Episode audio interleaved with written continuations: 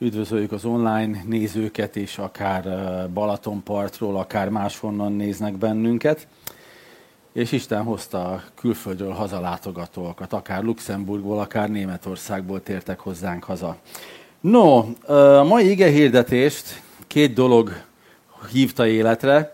Az egyik az a tíz parancsolat sorozatának folyamatában lévő belső feszültségem, illetve amikor kértem, hogy küldjetek be kérdéseket, akár hisztek, akár nem, az első egy olyan személy volt, akiről nem tudjuk, hogy ki, egy bizonyos Árpád nevű hallgatónk, vagy nézőnk valahonnan, vala távolról, és az ő kérdése volt az, ami így átbillentette, hogy ez a mai ige hirdetés ez meg fog születni. A ti kérdéseiteket is köszöntük, meg köszönjük. Pénteken tartottunk egy nagyon jó közösségi alkalmat, nulladik szólj be a papnak nevű alkalom volt a neve. Őszre tervezünk még több ilyet, csak majd külső helyszíneken ahol el lehet jönni és nehezeket kérdezni a lelkésztől. Ott igyekeztem a kérdések többségére válaszolni, ezért itt most nem fogok mindre kitérni, amiket beküldtetek, egy-kettőt viszont így pedzeni fogunk egy picit. Szóval, mennyire igaza van ennek az Árpád nevű online hallgatónknak, azt mindjárt hallani fogjátok a kérdését, de mindannyian tapasztaltuk ezt a bőrünkön, akik itt voltatok két-három hete, vagy online, komolyan vettétek, amikor mondtuk, hogy mik a kiscsoportos kérdések, és feltettétek magatoknak, vagy a körülöttetek lévőknek. Ugye a második kérdés, a ne kívánd igehirdetés végén, az kellemetlenebb volt, mint az első. Az első az volt, hogy mi az, amit rendszeresen kívánsz, amiben gyakran elbuksz. Ugye ezt azért beismerni kis csoportban e, is nehéz, magadnak meg végképp az vagy talán fordítva. Viszont itt a, a tíz parancsolatnál, a, a tíz parancsolattal kapcsolatban jött a második kérdés, és megfordítottuk, hogy a tíz parancsolat sorozatát végighallgatva, melyik volt az a parancsolat, aminél úgy felkaptad a fejedet, hogy hát ebben nem is szoktam annyira elbukni, ebben egész jó vagyok valójában. Ha megnézzük a körülöttem lévő emberek az életemet, akkor azt mondják, hogy na hát a tíz parancsolatból ebbe egészen jól szerepel a Laci, ugye? És, és hát ez nagyobbat karcolt, mint az első kérdés. Mert hogy valójában nem nagyon találtunk, vagy kevés olyat találtunk a tíz parancsolatban, amiben azt éreztük, hogy így hát eltérünk a körülöttünk lévő világtól szignifikánsan, jelentősen. Ez karcolt, ami nem baj, hogy karcol. Az jó, az, a jó, hogyha Isten igéje a szívünket megkarcolja. És azért jó, mert amíg mentünk végig a parancsolatokon, én nagyon remélem, hogy mindenkinek megérkezett, hogy mind a tíz parancsolatban elbuktunk, elbukunk és el fogunk bukni. Semmivel sem vagyunk jobbak, mint a még nem hívő emberek, azt leszámítva, hogy bennünk már Krisztus él. És amíg mentünk végig a parancsolatokon, többször kiáltottam fel magamban, hogy de ezt vajon miért nem így tanítja az egyház, nagybetűs egyház. És tehát minden történelmi, nem történelmi egyház miért nem mondja ki ezeket a dolgokat. És a mai ige hirdetésben megkísérlek egy kontrasztot életre hívni, aközött, amiket elront az egyház, és ahogyan valójában kellene, hogy legyen az egyház, és ahogy talán néha megtörténik az egyházakban, jó? Mondom először Árpádunknak a kérdését. Lehet, hogy Gajdácsi Árpi volt, és álnéven külföldi telefonszámról küldte a kérdést, nem tudjuk. No, de halljuk a kérdést, az ominózus kérdést, ami átbillentette a dolgokat. Hallgattam online végig az ige hirdetéseket, Ugye fönt vagyunk, nem iTunes-on fent vagyunk? Nem tudom. Apple Podcast-en fent vagyunk, Spotify-on fent vagyunk, Bologas Bandit rakott fel, YouTube-on fent vagyunk, és a TV állomás tetején is fent vagyunk. Mindegyik igehirdetés után azt éreztem, hogy valami nagyon nincs rendben. Sem velem, sem az egyházammal. Vagy az egész nagybetűs egyházzal. Melyek azok a legkardinálisabb területek szerinted, amelyben a kereszténység szignifikánsan mást képvisel, mint amit a tíz parancsolat fényében kellene? Tehát azt kérdezi, hogy hol van az, ahol a tíz parancsolat fényében mást mondunk, mint amit valójában a Biblia üzen. Egy nagyon, egy nagyon precíz kérdés, nagyon ilyen, ilyen mérnöki precizitású kérdés.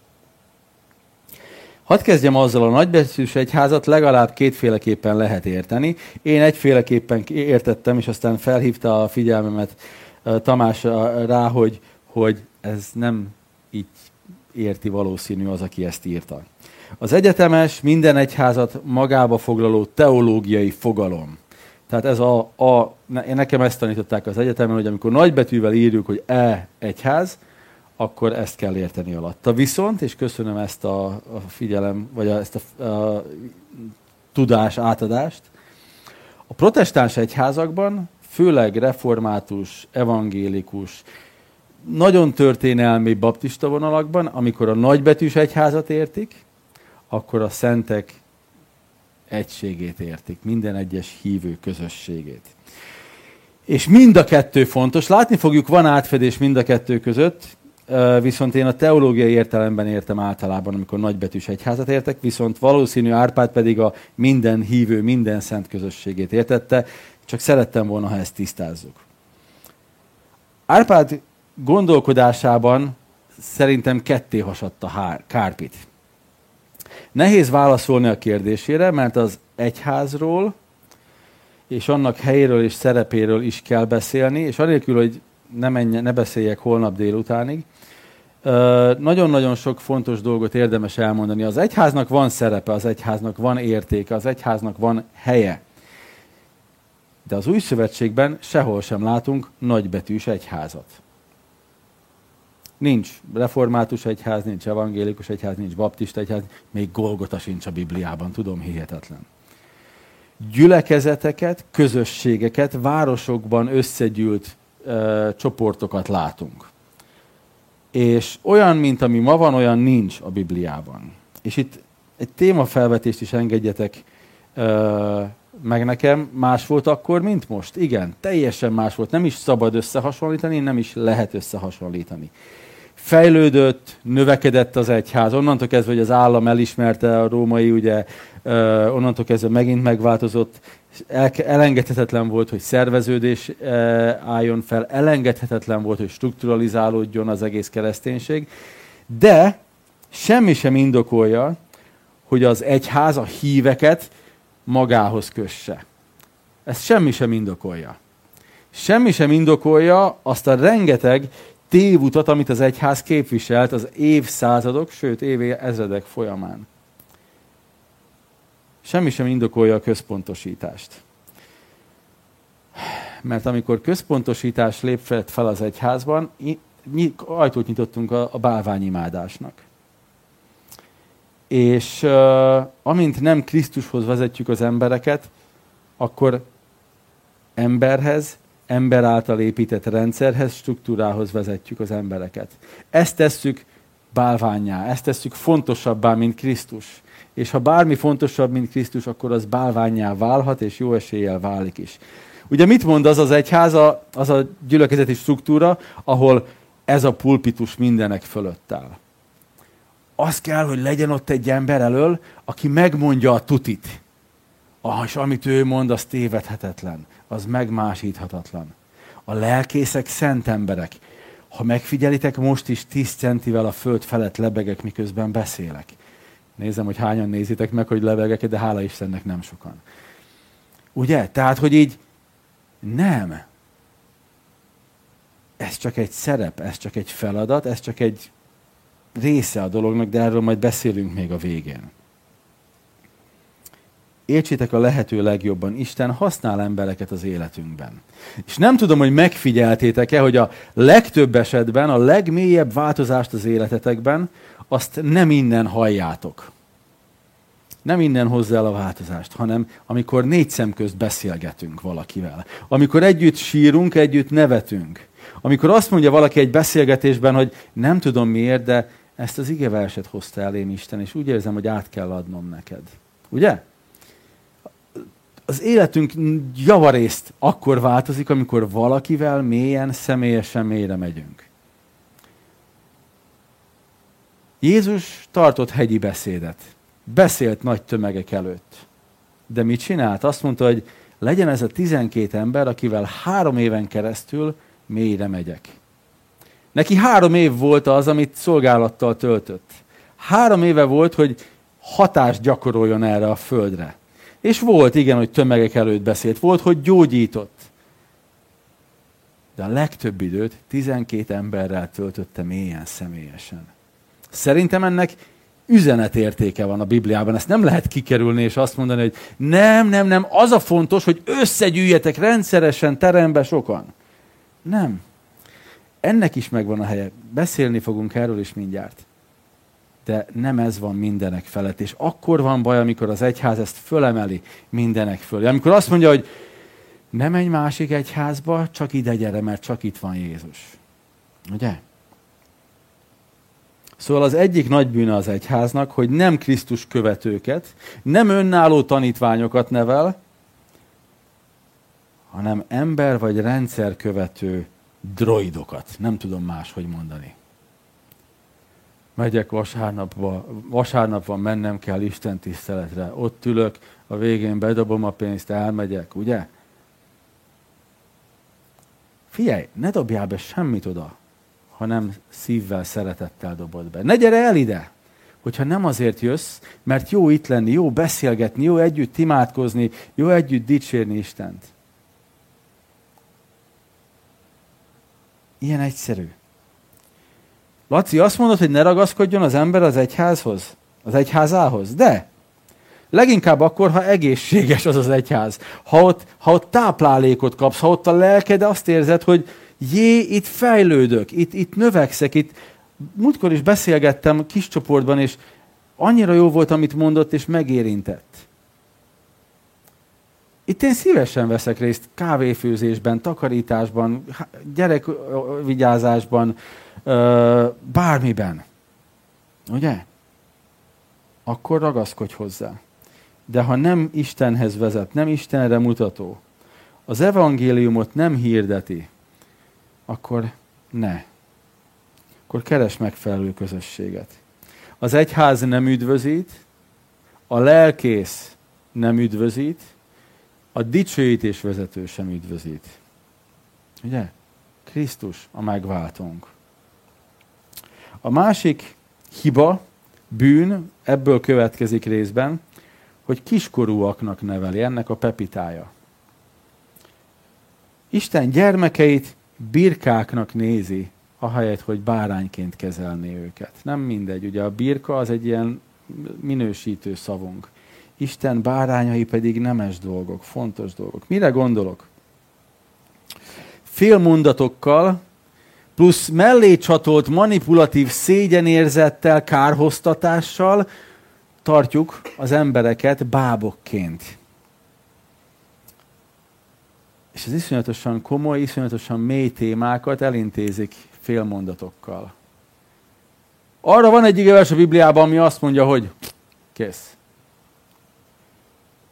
És két komoly dolgot fogok hozni, mindkettő remélem érezni fogjátok, hogy milyen torzulásokat hoz, és milyen csapda helyzeteket. Amellett, hogy fél vagy részigasságokat tartalmaz. Ugye ne paráznák, hogy kapcsán előjött a házasság előtti szex fogalma. És ez, amikor tanítottam, akkor is egyébként én is belebakiztam, és utána a következő héten javítottam, hogy valójában olyat nem mond a Biblia, hogy házasság előtti, meg házasság közbeni, meg házasság utáni szex, meg házasság fölötti, meg alatti, meg ilyesmi nincs. Azt mondja a Biblia, ne paráznák, hogy kapcsán, hogy ne törd meg a szövetséget. Szövetségen belül jó a szex. Szövetségen kívül azt mondja Isten, hogy bűn. Ennek a leegyszerűsített mondat, ami látszólag ártatlan, ez a házasság előtt ne legyen szex. Oké. Okay.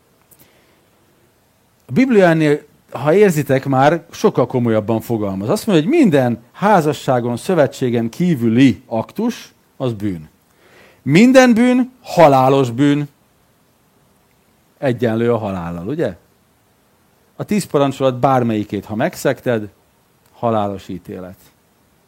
Nincs válogatás. Mit mond a Biblia? A Biblia azt mondja, hogy tegyél meg minden tőle telhetőt, hogy ilyen ne forduljon elő. Ha ennél a példánál maradjunk, csak szövetségen belül legyen a szexualitásod. Tegyél meg mindent ezért. Mit csinál? Önmérsékletre tanít, fegyelemre tanít, önállóságra tanít. Az, hogyha elmondjuk az embereknek, hogy szövetségen kívül nincs helye a szexuális aktusnak.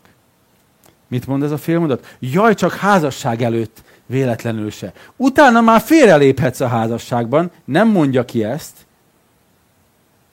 de voltam olyan gyülekezetben, ahol jaj, hát, hát házasságon belül félrelépett, hát az nem olyan nagy bűn.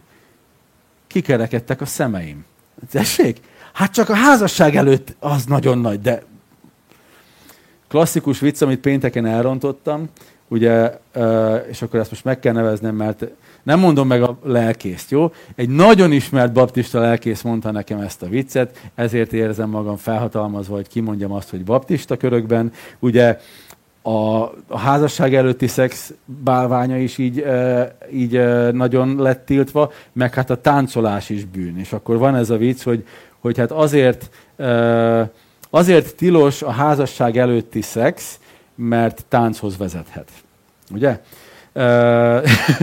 nagyobb bűn volt egy időben már a táncolás bűne, mint a házasság előtti szex bűne. Nagyon konzervatív, nagyon régi módi, nagyon régi baptista körökben de ezzel valójában már elkezdték ők feloldani, hogy gyerekek, ezt rosszul állunk hozzá. A tánc se bűn magában, Dávid is táncolt, meg ugye a házasság előtti szexnek a megfoga, ilyentén megfogalmazása nem helyes, mert nem erről kell, hogy szóljon, hanem arról, hogy megtanítsuk a gyermekeinket, hogy gyerekek, szövetségen belül, szövetségen kívül pedig ne legyen semmiféleképpen sem.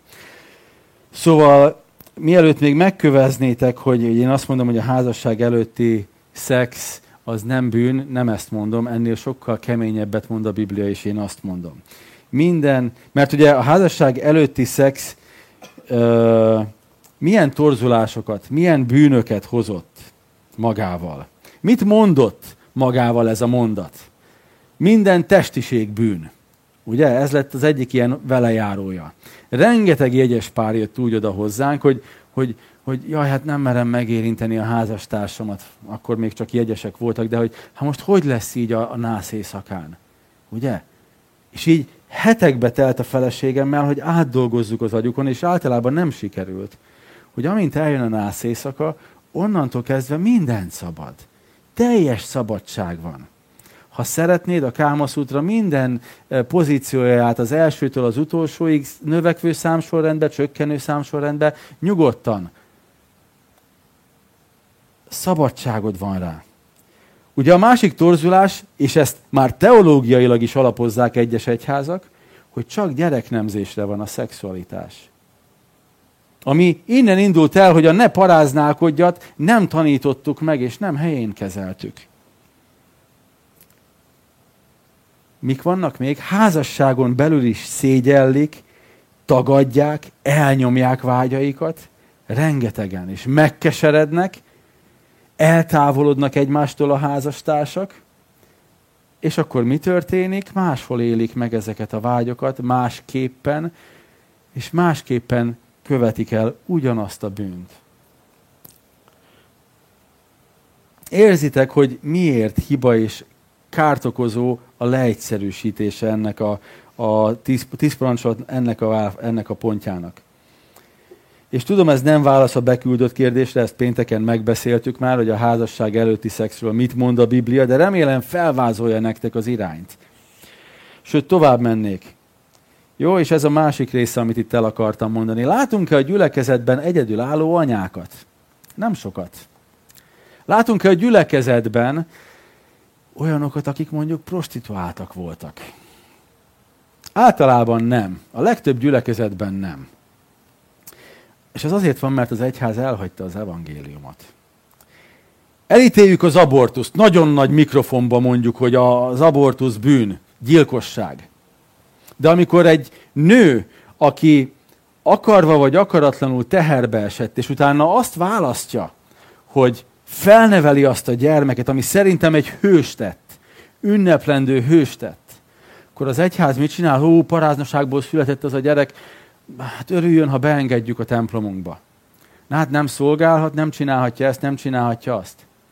Tudjátok, mit csinálna Jézus? Azt mondja, hogy menj és ne védkezz többet, szeretlek, gyere, Hogyan tudunk segíteni? Babaruhára van szükséged? Munkahelyre van szükséged? Hogyan kísérhetjük és segíthetjük az életedet végig?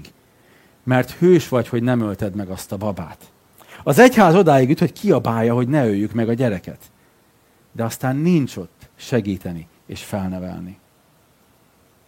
Tudom sokatoknak a jó tetteit. Gyülekezetünkben többen nevelőszülőkként neveltek olyan gyermekeket, akik talán így fogantak és így születtek, és ez nagyon jó.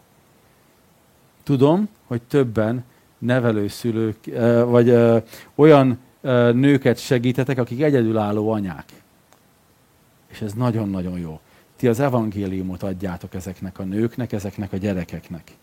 Nem rólatok beszélek, hanem ilyenkor általában a úgynevezett ugye nagybetűs egyházról. Ezt tenné Jézus, ha itt lenne most a földön. Segíteni az ilyeneket.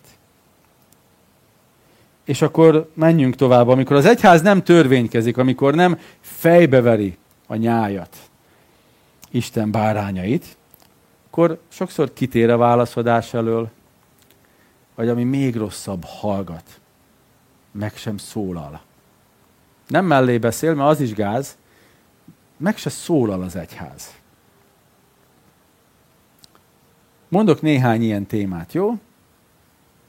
Kényelmetlen lesz. Hajléktalanság. A már említett abortusz, és mindjárt mondok róla majd egy példát. Háború.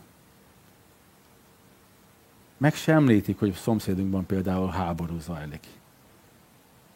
Izrael-Palesztin között folyamatosan rakétázzák megint egymást. Kína-Tajvan ugyanez.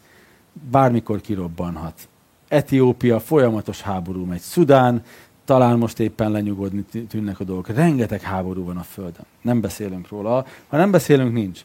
Akkor van ez a egyre több betűből álló LMBTQIA pont, pont, pont, pont, pont helyzet a világon, ahol már minden van. De nem mondunk róla semmit, vagy ha mondunk, akkor égjenek a pokol tüzén. Hello! Krisztus meghalt értük is. Nem intézhetjük el félmondatokkal. Az evangéliumnak van válasza rá. Keressük meg és mondjuk el, hogy mi az evangélium válasza rá. Mondok egy fájó példát, ezt mondtam már pár hónappal ezelőtt. Pál Feri atya mondta ezt, hogy egyszer oda ment hozzá, uh, már nem emlékszem, hogy gyónni vagy csak tanácsot kérni egy nő, és megkérdezte tőle, hogy atyám, bűne az abortusz. És erre azt mondta Pál Feri atya, hogy a fejébe két gond, az a gondolat támad, hogy erre két rossz válasz van. Az, hogy igen, meg az, hogy nem.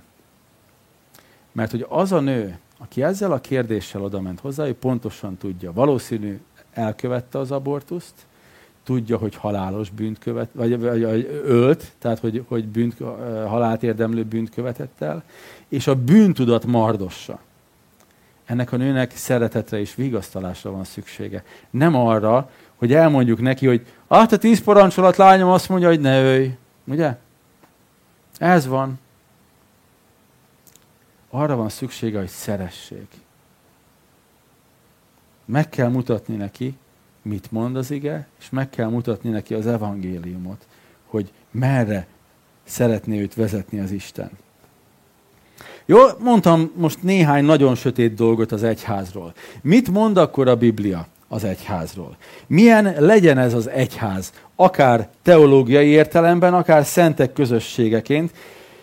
Én nagyon szeretem azt, amit a Péter apostol uh, első levelének második fejezetében uh, olvasunk, és mindjárt kivetítik nektek az ötös, meg a kilences, tízes verset, én viszont felolvasom. Ezt olvassuk. És ti magatok, mint élő kövek, épüljetek fel lelki házzá, szent papsággá, hogy lelki áldozatokkal áldozatok, melyek kedvesek Istennek Jézus Krisztus által. 9. és 10. vers.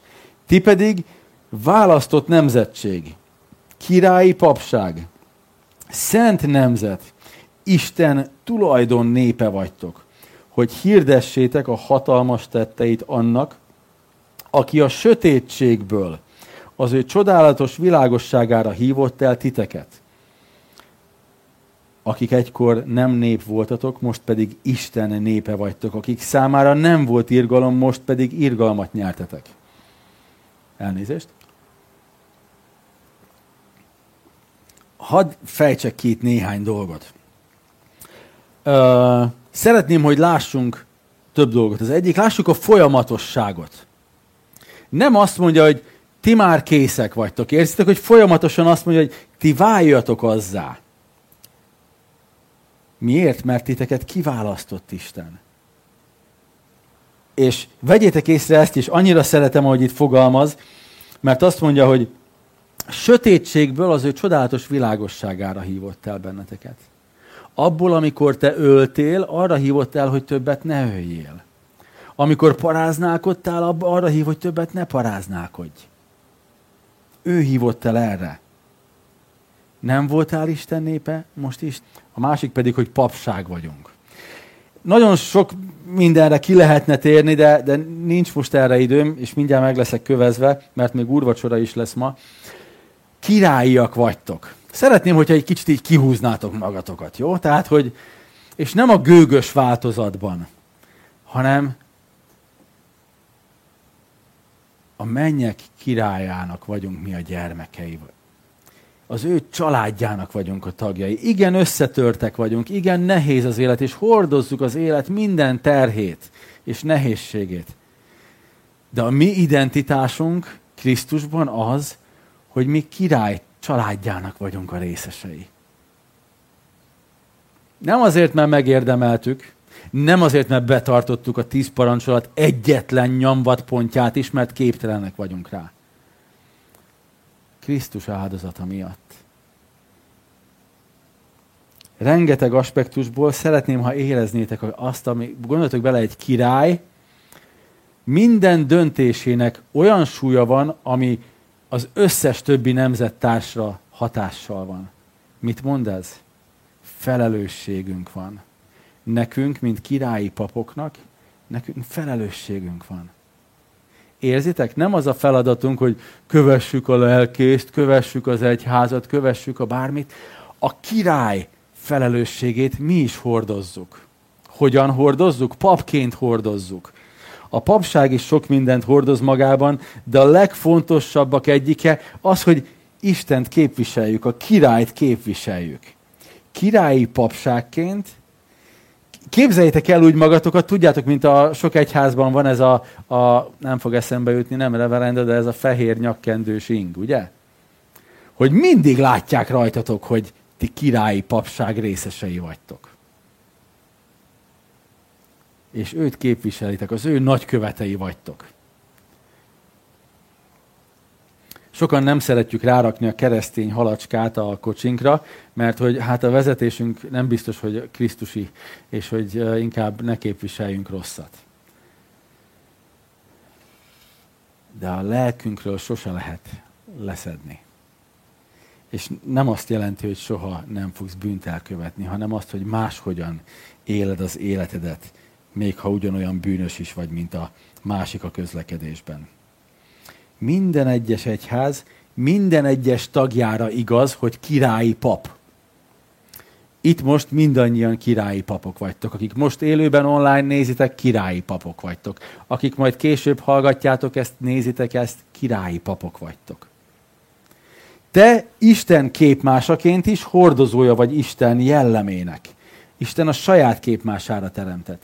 Ezen túlmenően Jézust is, mivel személyesen ismered, ezért hordozod azt az ismeretet, hogy mennyire szerető az Isten.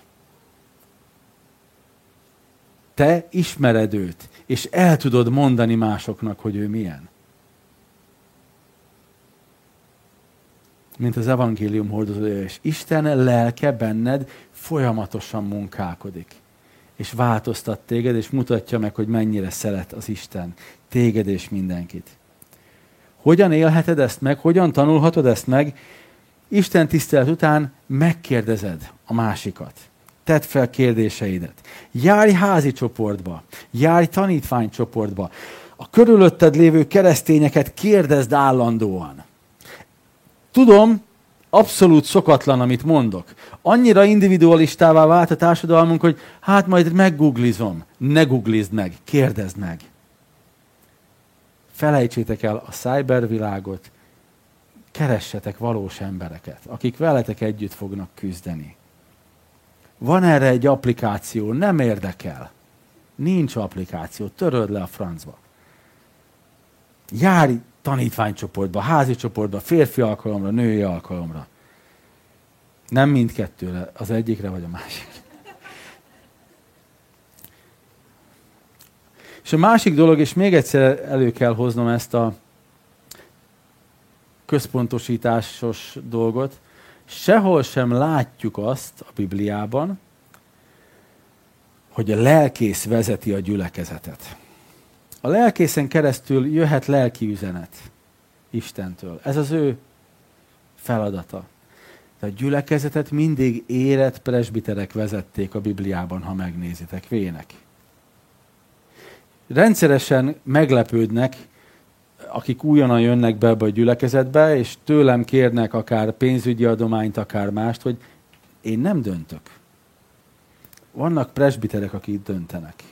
Amikor valamilyen döntést hozunk, nem én döntök, hanem együtt megbeszéljük. Két hetente találkozunk, imádkozunk, kérjük Istent, és hozunk valamilyen döntést, reméljük Isten szíve szerint valót. Tagja vagyok a presbitériumnak, de nem egyedül döntök, sőt, nagyon sokszor leszavazzák az ötleteimet, meg is szoktam sértődni, ugye? De igazuk van, amikor leszavazzák. Lesavazzák, köszönöm, igen. Olyan is volt már egyébként, hogy lesavazták, hogy Laci, ez hülyeség. A Bibliában azt látjuk, hogy, hogy érett, és erre a Pálapostól is kitér erre, Timóteus is kitér erre, uh, ki beszél még erről? Többen beszélnek erről, hogy mi, mik a jellemzője egy presbiternek? Bocsánat, Pálapostól, de hülyeséget mondtam, igen. Timóteusnak is Pálapostól írja a levelet. Mindegy. Szóval értitek? Kicsit kezd melegem lenni. Mindenkinek helye van. És ugye különböző ajándékokat ír le a Biblia, összesen 23-at volt, aki megszámolta, én még nem. Jelentős része, képzeljétek el, nem olyan ajándékok, amik a te és Isten kapcsolatodról szólnak. Nem, a jelentős része ezeknek az ajándékoknak olyan ajándékok, amik Istentől rajtad keresztül más emberekhez szólnak. Mondok néhányat. Aki szeretné leírni, vagy leszokta írni, ezeket nyugodtan írja le, elmondom hadarva, vagy tudjátok mit, nem, az keressen meg a végén, és elmondom, hogy honnan vannak ezek az ajándékok felsorolva. Közbenjárás ajándéka. Ez egy ajándék. Könyörgés, rendszeres imádkozás másokért. Vendégszeretet ajándéka. Hányan gondoltátok, hogy ez lelki ajándék, ugye? Vendégül látni másokat. Könyörülés ajándéka. Adakozás, buzdítás, vezetés. Evangélista, pásztor, tanító, ezek mind külön ajándékok. Ez három különálló ajándék. Sorolhatnám még, nagyon sok van. Ugye nem csak a nyelveken szólás, meg stb., amiket mindannyian ismertek, ezek is ott vannak a Bibliában. A buzdítás ajándékát én nagyon szeretem. Amikor valaki odajön és azt mondja, hogy Laci, szerintem ebbe meg ebbe az irányba kellene menni a gyülekezetben, és ezt a részt jól csinálod, de szerintem arra kellene menni, én nagyon örülök neki. Amikor valaki megfedd, én nagyon örülök neki. Nem? A feddés ajándéka nincs meg senkinek, csak szólok, nincs ilyen ajándék. De a feddés, mint feladat szerepel. Jó? Milyen jó lenne pedig. Mi, hogyha a kritizálás ajándéka az biblikus lenne? De fontos feladat egyébként a kritika. Ezek olyan ajándékok, olyan dolgok, amikre ugye a Biblia azt mondja, ezek ajándékok, mert ezeket kapod Istentől. Nem tudsz vendégszeretővé válni én egyre inkább kezdek introvertált lenni. A feleségem szeretül, szeret vendégül látni embereket, külön van egy szobánk a vendégek számára, és mindig a héten is Nem volt egy szabad napom. Ja? Tehát, hogy mindig aludt nálunk valaki. Ő ezt imádja. É, én is imádom, ugye? Örülök, ha jönnek hozzánk, de amikor öt napból öt napot alszik ott valaki, akkor már vágom az eleimet. Mert nem tudok, sehova nem tudok elmenni, hogy egyedül legyek. Na, szóval értitek. Szóval mindenkinek más az ajándéka. Ezekkel az ajándékokkal feladat is van. A feleségem feladata, hogy ő ezt megélje. Nekem nem a feladatom, neki igen. És bármi is az ajándékod ebből a listából, ha nem tudod, kérd el Istentől, hogy mi az én ajándékom. Simán lehet, hogy a közbenjárás az ajándékot, csak nem gyakoroltad eddig, mert nem tudtad. Kérd el Istentől, mi az ajándékod, és gyakorold. A közösségünk szegényebb, ha te nem éled meg ezeket az ajándékokat. Vedd birtokba, és éld meg közösségben ezeket az ajándékaidat. Járj el rendszeresen, tedd bele a szívedet, szolgálj, amit és amennyit tudsz. Használd a képességed, használd az adottságod. Ne rabold meg magadat se, meg a közösségedet se attól az élménytől. Szegényebb leszel te is, és mi is. Mit tehetünk még, és fejezzük be tényleg most már, mit tehetünk még ö, ennek fényében? Elsőként körbenézhetünk. Ahhoz, hogy egy gyülekezet működjön, iszonyatosan sok emberre van szükség nem arra, hogy itt álljon egy ember és megmondja nektek a tutit, nem arra, hogy ott mindig legyen valaki, aki bazsevál, és akkor énekelünk néhány dalt. Rengeteg emberre van szükség, sőt, mindenkire szükség van valójában. Mert minden ajándékra. Sok esetben, akik csendben, alázatosan szolgálnak, és meg sem említjük őket, meg nem is tudunk róluk néha, nélkülük nem működne a gyülekezet. Már régen becsuktuk volna az ajtókat. Van egy többünk által ismert ember, ő azt mondta, hogy tanítani minden kis hülye tud. És igaza van. Bármelyik őtök kinyitja a Bibliát, abból, ami mondjuk utoljára szólt hozzá csendességében, és elmondja, ezt lehet tanításnak nevezni. És lehet ebben egyre jobbá válni, meg egyre ügyesebbnek lenni benne, stb. stb. Tanítani mindenki tud. Viszont azt az ajándékot, amit te kaptál, azt az adottságot, ami neked van, azt a közösségben csak te tudod megélni. Azokból a közösségekből meneküljetek, ahol, ahol erre nincs hajlandóság, ahol nem engedik, hogy szolgáljatok. Onnan menjetek el. És ahol a gyülekezetben nem hajlandó erre a tagság, ott is baj van. Ott is baj van. Isten háza az a hely, ahol teret engedünk, sőt segítjük, hogy mindenki megtalálja azt, ami az elhívása, ami az adottsága, ami az ajándéka. És segítünk neki, hogy azt megélje hogyan tud mások számára áldássá válni. Ezért vagyunk a Földön, hogy mások számára áldássá váljunk. És amivel zárom, az a 133-as Zsoltár nem hosszú, de szeretném felolvasni. Íme mi jó és mi gyönyörűséges, amikor a testvérek egységben együtt laknak. Olyan, mint a drága olaj a fejen, amely aláfolyik a szakállon, Áron szakállán, és lefolyik köntöse peremére. Olyan, mint a Hermón harmatja, amely leszáll a Sion hegyére. Csak oda küld áldást az Úr, és életet örökre. Az egyik legnagyobb baj jelenleg Magyarországon, hogy nincs harmat. Nincs, ami öntözze reggelente a földeket az egyik legnagyobb baj az egyházban, amikor nem jön Isten áldása. És ez akkor van, amikor a gyülekezetben nem éljük meg ezeket az ajándékokat, ezeket a tehetségeket, képességeket, amiket tőle kapunk. És nem vagyunk így egységben. Ez Isten vágya. Imádkozzunk. Menjei atyám, most mielőtt, mielőtt túrvacsorát veszünk, és dicsérünk téged dallal, az a vágyunk, hogy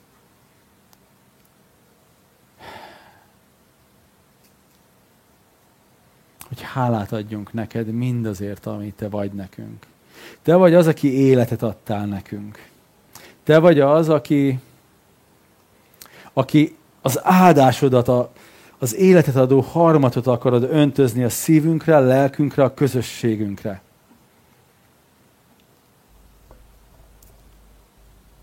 És ehhez itt vagyunk, és odaadjuk a szívünket.